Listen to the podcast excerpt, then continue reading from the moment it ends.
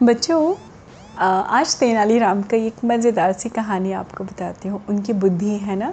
बहुत आप सब जानते हैं ना पिछली कहानियों में आपसे मैं बता चुकी हूँ कि कैसे उनकी बुद्धि बड़ी तेज़ थी। वो छोटी छोटी सी और बड़ी बड़ी सी प्रॉब्लम का आ, हल निकाल लेते थे सॉल्यूशन उनको पता होता था। तो ऐसे ही एक बार हुआ क्या, जो विजयनगर राज्य था, जहाँ पे राजा कृष्णदेव राय का साम्राज्य था, राज्य था, और तेनालीरामा वहीं पे उनके सभासद थे, मंत्री थे उनके राज्य में, राजा के राजभवन में। तो विजयनगर राज्य में एक बार बहुत सारे चूहे हो गए थे बच्चों, और चूहे मतलब इतने ज़्यादा चूहे हो गए थे बच्चों, कि वो चूहे होते हैं तो क्या करते हैं, कपड़े कुतर देते हैं, कपड़े काट देते हैं फ़सलों को नुकसान पहुंचाते हैं, दुकानों में घुस जाए तो ग्रॉसरी मतलब सारे ग्रेन्स काट डालते हैं मतलब चबा डालते हैं और काफ़ी नुकसान करते हैं बच्चों। काफ़ी अगर आपके घर में भी आपने कभी देखा हो तो चूहे छोटी छोटी सी गंदगी करते हैं, मिट्टी खोद के उसमें घुस जाते हैं। और कपड़े काटते हैं, फ़सल बर्बाद करते हैं, खाना खा जाते हैं। और उस ज़माने में बच्चों चोरों चूहों से ना बहुत सारे रोग भी फैलते थे, बहुत सारी बीमारियाँ हो जाती थी। प्लेग नाम का जो रोग है, वो रोग था इनफैक्ट अब तो दुनिया से चला जा चुका है प्लेग बट प्लेग एक समय में प्लेग से बहुत लोग मरते भी थे। तो आपको पता है बच्चों, इसी तरह से अब वहाँ लोगों में धीमे धीमे करके और चूहे क्या होते हैं बच्चों? मल्टीप्लाई भी बहुत जल्दी होते हैं। बहुत सारे बच्चे देते हैं चूहे एक बार में चूहिया और वो फिर बड़े बड़े चूहे बन जाते हैं और इस तरह से दो के चार चार के आठ आठ के सोलह और ये मल्टीप्लाई होते रहते हैं बच्चों, इससे भी ज़्यादा। तो ये धीमे धीमे धीमे करके राजा के, हमारे कृष्णदेव राज राजा के कानों में भी ये बात आई कि भाई मेरे सभा के, मेरे राज्य के सारे लोग जो हैं वो चूहों से बड़े परेशान हैं। वो त्रस्त हो गए थे चूहों से। और कितना भी कोशिश करते थे, वो होता है ना, चूहेदानी रखते हैं ना बच्चों माउस ट्रैपर जिसको बोलते हैं माउस ट्रैप वो उसमें भी नहीं आते थे। मोटे मोटे चूहे हो गए थे तो वो तो फंसते ही नहीं थे। तो सारे लोग परेशान हो गए थे। तो उन्होंने कहा कृष्ण देव राया जो थे, उन्होंने कहा कि एक काम करते हैं, मैं, मुझे कुछ समय दीजिए, आप सब लोग, मैं इसका क्या करूँगा? इसका कुछ निदान समस्या का निदान मैं करूँगा। निदान मतलब सॉल्यूशन मैं इसका कुछ सॉल्यूशन दूँगा। तो आ, उन्होंने कहा ठीक है। तो कृष्णदेव राय ने बोला कि राज दरबार के खर्चे पे हमारे राज दरबार के खर्चे पे सारे घरों में मैं एक एक बिल्ली दूँगा। बिल्ली दूँगा जिससे बिल्ली क्या होती है? बिल्ली चूहों का शिकार करती है तो चूहे कम हो जाएँगे। तो सबको ये आइडिया बड़ा अच्छा लगा। लेकिन दूसरे कुछ लोगों ने उनसे कहा कि, महाराज, बिल्ली को दूध पिलाने के लिए हमारे पास कहाँ से पैसे आएँगे? हम कैसे दूध पिलाएँगे? इतना दूध तो बिल्ली पीती है। बिल्लियाँ तो बहुत दूध पीती हैं। तो राजा ने कहा, राजा बड़े उदार थे मतलब बहुत, उनके अंदर कंपैशन था, बहुत काइंड थे हमारे किंग कृष्ण देवर राय तो उन्होंने बोला कि, कोई बात नहीं, जिस घर में मैं एक बिल्ली दूँगा, उस घर में मैं एक एक गाय भी दूँगा, ताकि उन बिल्लियों को भी खाने की कमी ना रहे तो वो चूहे खाएँगी, दूध पिएँगी, चूहे खाएँगी, दूध पिएँगी। तो उन्होंने तो सारे दरबार, जितने भी हैं उनके राज्य के लोग थे, उन्होंने बहुत बहुत राजा को क्या किया? ब्लेस किया, उनकी तारीफ़ की, उनका अभिवादन किया, उनको थैंक यू बोला कि, राजा थैंक यू सो मच आपने हमारे लिए इतना सोचा। अब उनके आदेशानुसार, राजा कृष्णदेव राय के आदेशानुसार सारे घरों में एक एक बिल्ली पहुँचा दी गई और एक एक गाय दे दी गई। ठीक है अब शुरुआत के कुछ दिनों तक तो सब ठीक रहा। लेकिन जब बिल्लियों को दूध मिलने लगा तो बिल्लियों ने धीमे धीमे चूहों का शिकार करना बंद कर दिया। अब बिल्ली जिस जिसके घर में बिल्ली थी वो सब आती थी बिल्ली अपना दूध पीती थी और वहीं लेट जाती थी। और थोड़े दिनों में ये मोटी मोटी बिल्लियाँ हो गई थी। अब जैसे सबको बिल्ली मिली थी ना बच्चों वैसे ही तेनालीरामा को भी बिल्ली मिली थी। हम्म, उनकी बिल्ली का भी यही हाल हो गया। वो भी दूध पीती थी और पसर के सो जाती थी। थोड़ा बहुत घूमने जाती थी, फिर दूध पीती थी, फिर सो जाती थी।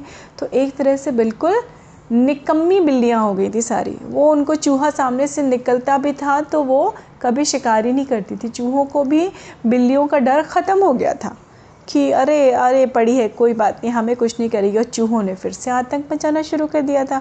अब राज्य के लोग परेशान कि करें तो करें क्या? एक बार तेनालीरामा ने सोचा कि मैं कुछ करता हूँ। उन्होंने क्या किया? अपनी बिल्ली को जो दूध दिया ना बच्चों, वो एकदम गर्म दूध रखा। जैसे ही उनकी बिल्ली भूखी थी, जैसे ही वो आई, उसने जीप डाली, उसकी जीप जल गई।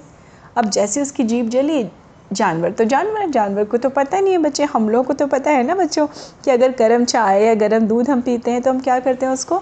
थोड़ा फूंक देते हैं, ऐसे करके ताकि वो ठंडा हो जाए, है ना? लेकिन जानवरों को तो पता नहीं होता। अब उसका दूध से ज़बान जल गई तो उसने पिया नहीं मैं आओ करके हट गए पीछे। फिर दूसरी बार उसको थोड़ी देर बाद फिर उसको भूख लगी, अब वो आगे पीछे तेनालीरामा के। तेनालीरामा ने फिर उसको गर्म दूध दिया, उसे दूध दे, दिया ऐसा तो दूध दिया तो वो फिर से पीछे हट गई गर्म देख के। उसको समझ में आ गया। फिर ऐसे तेनालीराम ने ऐसा करीब तीन से चार दिन तक ऐसा किया। तीन चार दिन के बाद में उसकी उनकी बिल्ली ने बोला, सोचा मन में कि अब तो मुझे दूध मिलेगा नहीं। उसने जाके दो चार चूहे मारे और खा लिया। उसके बाद में फिर वो घूमने लगी परेशान। तो तेनालीराम यही करते रहे। कम से कम आठ या दस दिन उन्होंने इस तरह का काम किया। उसके बाद राजा कृष्णदेव राय के पास ये खबर पहुँची कि भाई पूरे राज्य की बिल्लियाँ जो हैं वो बड़ी हट्टी कट्टी हो गई हैं। अब राजा ने प्रॉब्लम को तो देखा नहीं, लेकिन राजा ने बोला, वाह, मैं तो बहुत खुश हुआ कि मेरी बिल्ली और मेरी दी हुई गायों के के कारण हमारी बिल्लियों की सेहत बन गई है। सारे हमारे राज्य की सारी बिल्लियों को हमारे सामने पेश किया जाए। तो सारी बिल्लियाँ आ गई। मोटी, ये मोटी मोटी बिल्लियाँ। सारी बैठी थे, राजा बड़े खुश हो रहे थे अच्छा ये मेरी ये मेरी, सब अपनी बिल्लियाँ ला ला के दिखा रहे थे। अब राजा के सामने किसी की हिम्मत भी नहीं हो रही थी कि वो असली बात एक्चुअली में कह पाए कि राजा जी, ये बिल्लियाँ आप चूहे का शिकार नहीं करती हैं तो दूध पी पी के मोटी हो गई हैं। और इसके अलावा हमें तो गायों की भी देखभाल करनी पड़ती है। उनका गोबर साफ़ करो, उनको चारा दो, उनका दूध निकालना तो ठीक है, लेकिन हमारा काम भी बढ़ गया है। ये कोई हिम्मत ही नहीं कर पा रहा था कहने की, है ना बच्चों? तभी राजा की नज़र पड़ी तेनालीराम की बिल्ली पे। तेनालीराम की बिल्ली दुबली पतली। तो उन्होंने कहा, अरे तेनाली, तुमने लगता है बिल्ली का ख्याल नहीं रखा अच्छे से? देखो सबकी बिल्लियाँ कितनी मोटी मोटी हैं। तुम्हारी बिल्ली तो एकदम दुबली पतली है। क्या गाय का दूध तुम ही पी जाते हो सारा? तो राजा ने ऐसे मज़ाक में उनसे कहा तेनालीरामा ने, से तेनालीराम बोले कि, नहीं महाराज, मेरा एक उसूल है, मैंने देखा कि ये बिल्लियाँ दूध पी पी के आलसी हो गई थी। ये शिकार में इनका कोई मन नहीं लगता था, ये अपना काम भी नहीं कर रही थी। इसलिए मैंने इसको कुछ नहीं किया, बस क्या किया? गरम दूध दे दिया एक बार एक बार दिया, दो बार दिया, तब से ये दूध पीती नहीं है बिल्ली हमारी। ये दूध पीती नहीं है तो इसके पास बचता क्या है? ये शिकार करती है। तो मेरे घर के तो सारे चूहे ख़त्म हो गए। अब महाराज जो थे, महाराज के साथ साथ और भी राज्य के जितने लोग थे, उनके दिमाग में ये अकल आई कि एक्चुअल में तेनालीराम तो बहुत अक्लमंद हैं।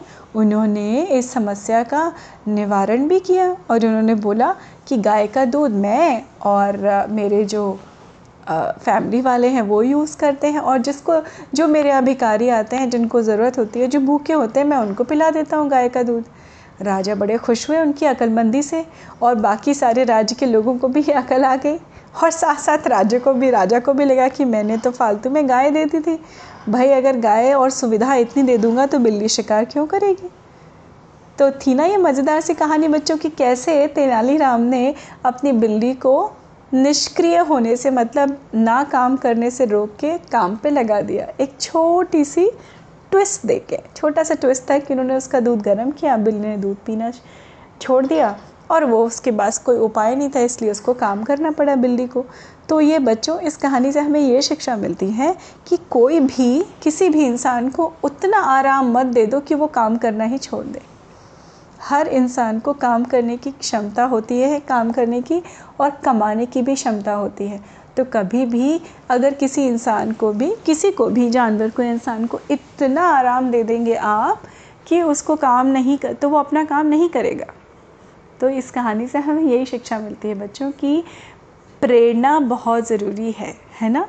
तो वो प्रेरणा कहाँ से होती है? जब आप भूख लगती है, आपकी ज़रूरत होती है और इंस्पायर भी होते हैं हम काम करने के लिए तो कभी भी बच्चों, इतने ऐशो आराम में मत चले जाइएगा कि आपको काम करने की ज़रूरत ही ना पड़े और काम नहीं करेंगे तो हमारा शरीर क्या हो जाता है? निस्तेज हो जाता है। मतलब हमारे अंदर, हम एक्टिव नहीं रहते हैं तो हमारे अंदर बिल्कुल भी काम करने की क्षमता नहीं होती है। बॉडी डल हो जाती है। धीमे धीमे डल बीमार बॉडी जो है वो बीमारियों का घर बन जाती है। ठीक है? तो हमारे हमारे लिए, हमारी ज़रूरत के लिए, हमारी प्रेरणा बन के हमें काम हमेशा करते रहना चाहिए किसी भी रूप में। तो ये हमारी शिक्षा है इस कहानी की। उम्मीद है आपको ये कहानी अच्छी लगी होगी बच्चों। अपना ख्याल रखिए, स्वस्थ रहिए, मस्त रहिए। मैं आपसे अगली कहानी में फिर से मिलती हूँ। नमस्ते बच्चों।